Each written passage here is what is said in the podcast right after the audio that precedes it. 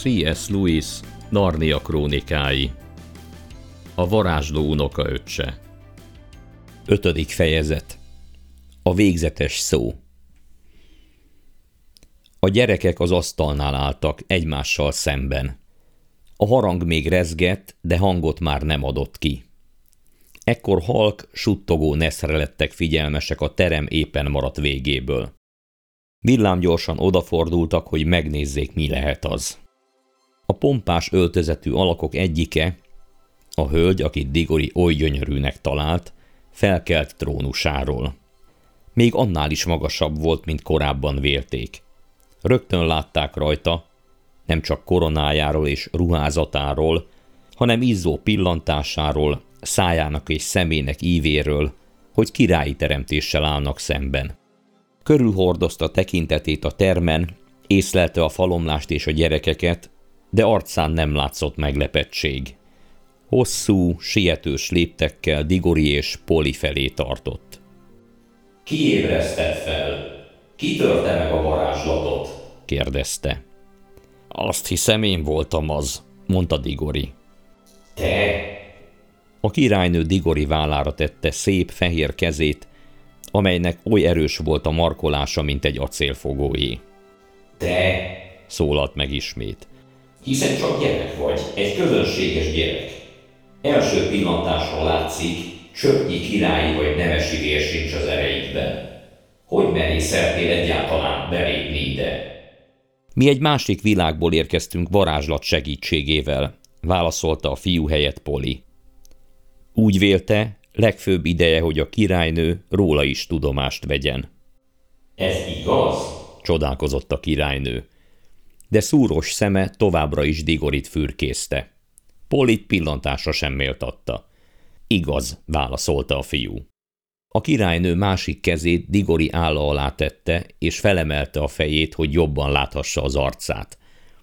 Digori igyekezett állni a pillantását, de egy idő után nem bírta ott tartani a tekintetét. Volt valami ebben a lényben, ami lenyűgözte a fiút. A királynő egy darabig tanulmányozta Digori arcát, aztán eleresztette az állát. Te nem vagy varázsló, jelentette ki. Nincs rajtad a bélyeg. Talán a szolgája lehetsz egy varázslónak, és annak az ereje hozhatott ide. Igen, a nagybátyám Andrew bácsi volt az, válaszolta Digori.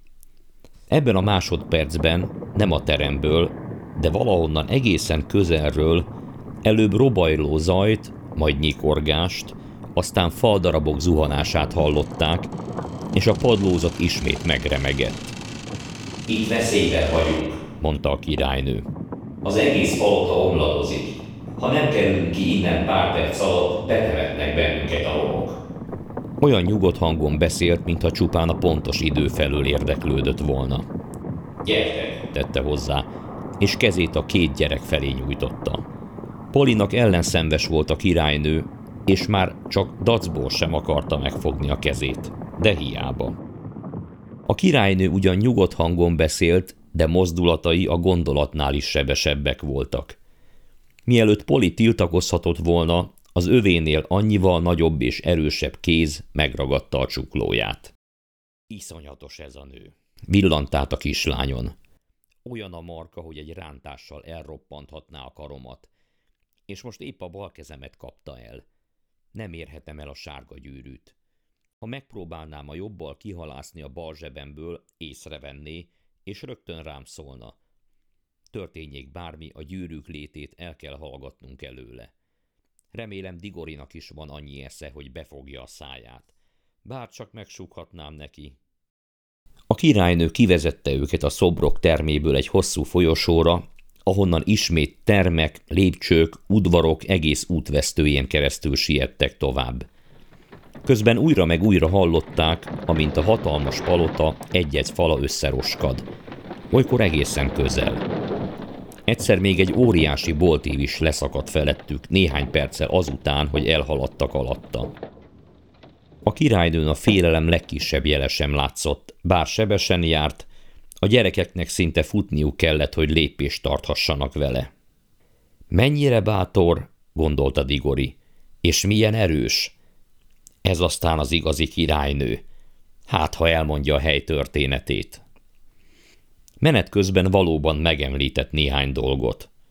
Ez a várbörtön ajtaja, jegyezte meg, vagy ez a folyosó vezet a nagy kínzókamrához. Aztán ez volt a régi báterem, ahová az ükapám 700 nemes hívott össze ünnepi lakomára, és legyilkoltatta őket, mielőtt degeszerelték volna magukat. Lázadást terveztek ellene. Végül újabb terembe értek, amely az eddigieknél is tágasabb és díszesebb volt. Méreteiről és a messzi, túlsó végét őrző roppant ajtóiról Digori úgy vélte, most már a főbejáratnál lehetnek. Ebben igaza is volt. Az ajtók feketék voltak, talán ében fából készültek, vagy a mi világunkban nem létező fémből. Óriási reteszekkel záródtak, és legtöbbjük olyan magasan helyezkedett el, hogy egy gyerek fel sem érhette. Ha feléri, akkor sem tudta volna megmozdítani, hiszen olyan súlyosak és hatalmasak voltak. Digori azon törte a fejét, vajon hogyan jutnak majd ki innen. A királynő eleresztette a fiú kezét, és felemelte a karját. Kihúzta magát, egy darabig mozdulatlanul állt az ajtók előtt, aztán mondott valamit, amit a gyerekek nem értettek. Ennek ellenére rettentően ijesztően hangzott.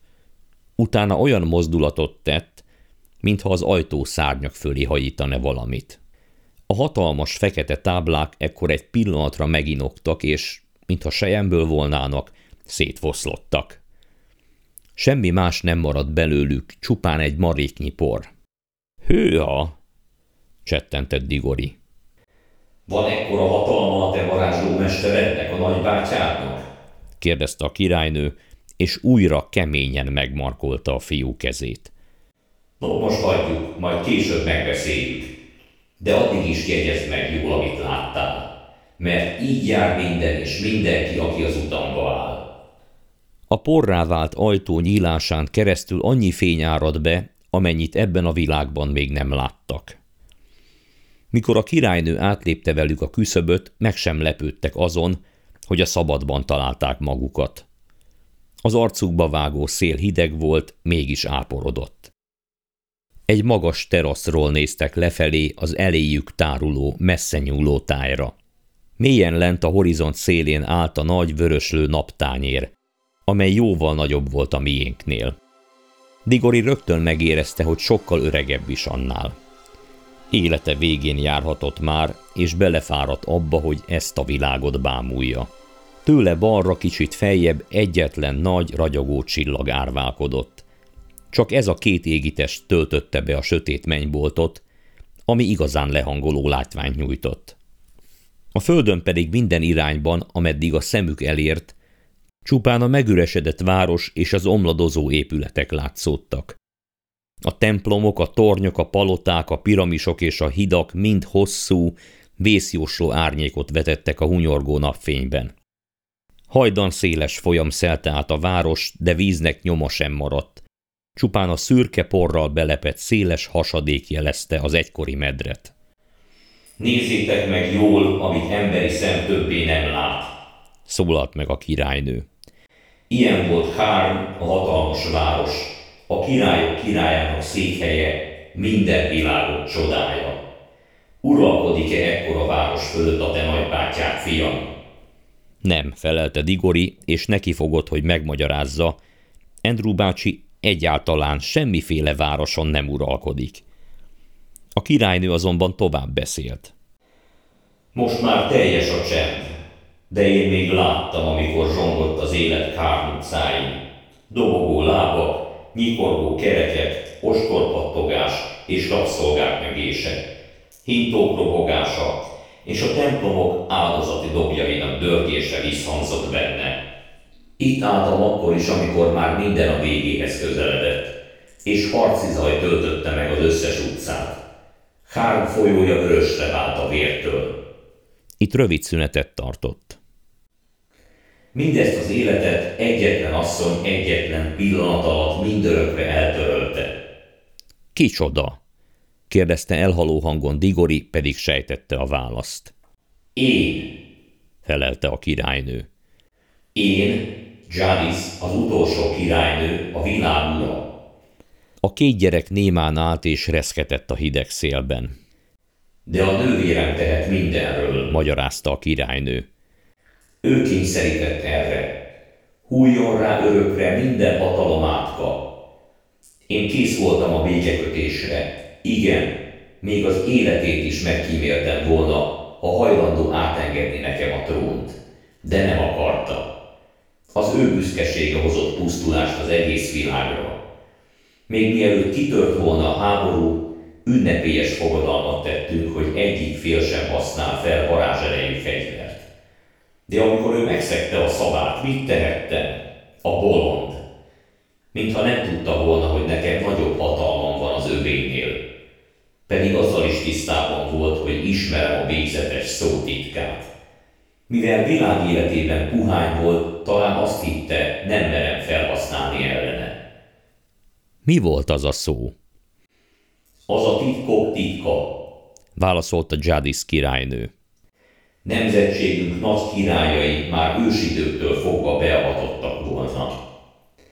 Ha ez a szó meghatározott szertartások közepette elhangzik, minden élőlény megsemmisül, kivéve azt az egyet, aki kimondja. De az ősi királyok gyengekezőek és lágyszívűek voltak, megesküdtek maguk, és valahány utódjuk nevében, hogy nem kutatják, mi ez a szó. Ám egy titkos helyen megismertem, és iszonyatos állat fizettem érte. Nem éltem ezzel a tudással, míg rá nem kényszerítettek. Más eszközzel küzdöttem, harcoltam, hogy legyőzzem a nővéremet. Hadseregek vérét ontottam. Vadállat! Morogta fogait összeszorítva Poli. Az utolsó nagy csata három napon át tartott Kárvárosában. Három napon keresztül a saját szememmel néztem innen, miként alakul a véres tusa. És mégsem folyamodtam varázserőhöz egészen a végsőkig, míg utolsó katonám is el. Ekkor az átkozott nővérem lázadó vadai élén már ide tartott. A teraszra vezető széles lépcsőkön meneteltek. Addig vártam, míg a közvetlen közelembe nem került, és szembenézhettem vele. Rám villant iszonyatos hazug tekintete, és csak ennyit mondott, győzelem. Az, feleltem, győzelem, de nem a tiéd. És akkor kimondtam a végzetes szót. Egy pillanat sem telt el, és magam maradtam az egyetlen élőlény a nap alatt. És a nép? Azzal mi lett? csodálkozott Digori. Miféle nép, fiaskám? kérdezte a királynő. Hát az egyszerű emberek, mondta Poli, akik sosem ártottak magának. A nőkkel és a gyerekekkel mi történt? És az állatokkal? Nem érted? mondta szigorú hangon a királynő továbbra is Digorihoz beszélve. A királynő én voltam, azok pedig valamennyien az én népem. Ők arra voltak valók, hogy az akaratomat teljesítsék. Szegények, sajnálkozott Digori. Persze, megfelelkeztem róla, hogy te is az egyszerű nép köréből származol. Hogyan érthetnéd meg, mi az az állam érdek? Tanuld meg, fiam, hogy amit neked vagy bárki közönséges embernek nem szabad megtennie, azt a hozzám hasonló nagy királynők bátran megengedhetik maguknak. Rajtunk múlik a világ egyensúlya. Nekünk szabály és törvény felett kell állnunk.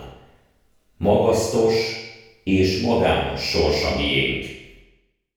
Digorinak egyszeriben eszébe jutott, hogy Andrew bácsi csak nem szó szerint ugyanezeket a kifejezéseket használta, de Jadis királynő szájából valahogy meggyőzőbben hangoztak. Talán azért, mert Andrew bácsi a királynőhöz képest egészen alacsony volt, és persze szépnek sem igazán mondható.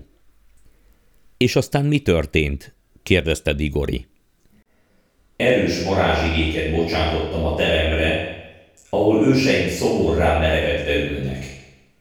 Végül a bűvös munka ára az volt, hogy magam is elaludtam.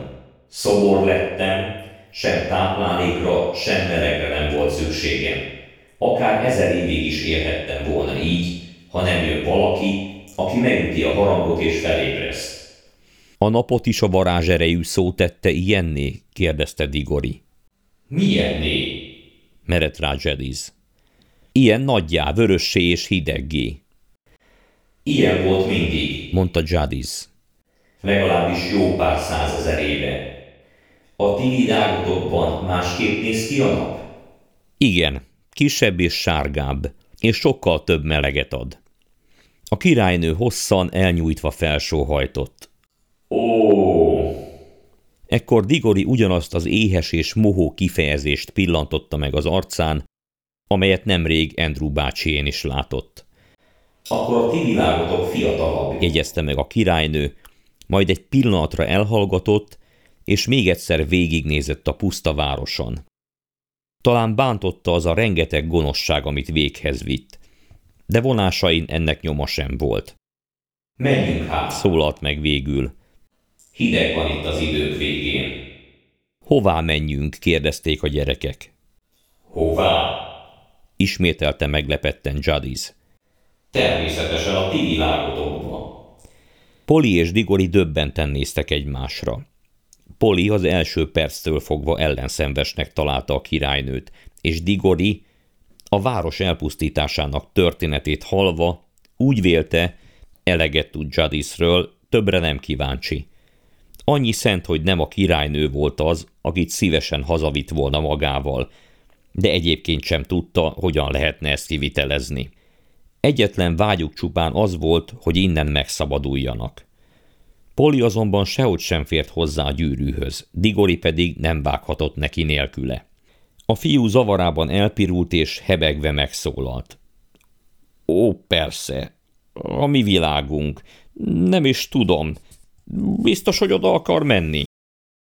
Hát mi másért küldtek volna ide titeket, ha nem azért, hogy oda vezessetek engem? kérdezte Jadis. Szerintem nem érezné jól magát nálunk, próbálkozott Digori. Nem olyan hely az, ugye, Poli? Nem bizony.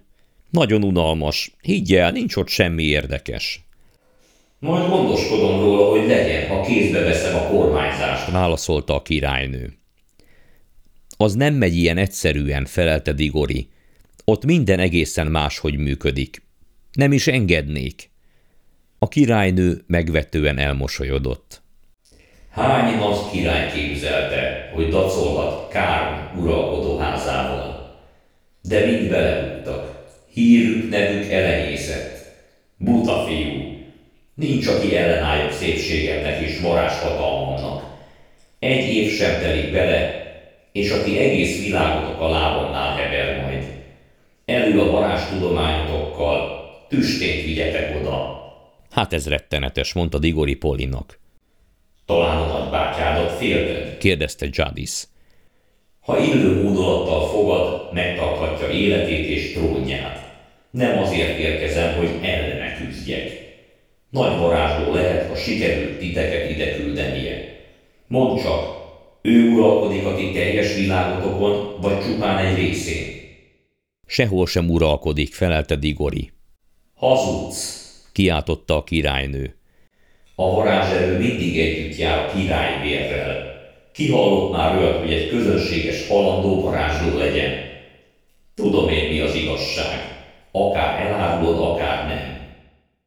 Nagybátyád nagy király és nagy varázsló a világotokban, és mágikus erejével felidézte arcon árnyát a varázs tükrében, vagy egy megbűvölt tó vizében. Nyilván a szépsége utáni vágytól hajtva agyalta ki azt a bűvös szert, amely titeket keresztül juttatott a világokat elválasztó irdatlan űrön, hogy kegyelmemet megnyerjétek és átvigyetek hozzá. Áruld el nekem, ugye így történt? Hát nem egészen, nyögte ki Digori. Nem egészen, kiáltott fel Poli. Az egész egy nagy zagyvaság az elejétől a végéig. Szolganépség! Üvöltötte a királynő, és dühöngve nekiesett Polinak, a hajába markolt a fejebúbján, ahol a legfájdalmasabb. De közben eleresztette mindkét gyerek kezét. Most! kiáltotta Digori. Siess! sürgette Poli is. Ők pedig, mintha összebeszéltek volna, bal kezüket egyszerre a zsebükbe sűjesztették. Nem is kellett felhúzniuk a gyűrűt, csupán elég volt megérinteniük, hogy az egész kietlen sivárvidék azonnal eltűnjön a szemük elől.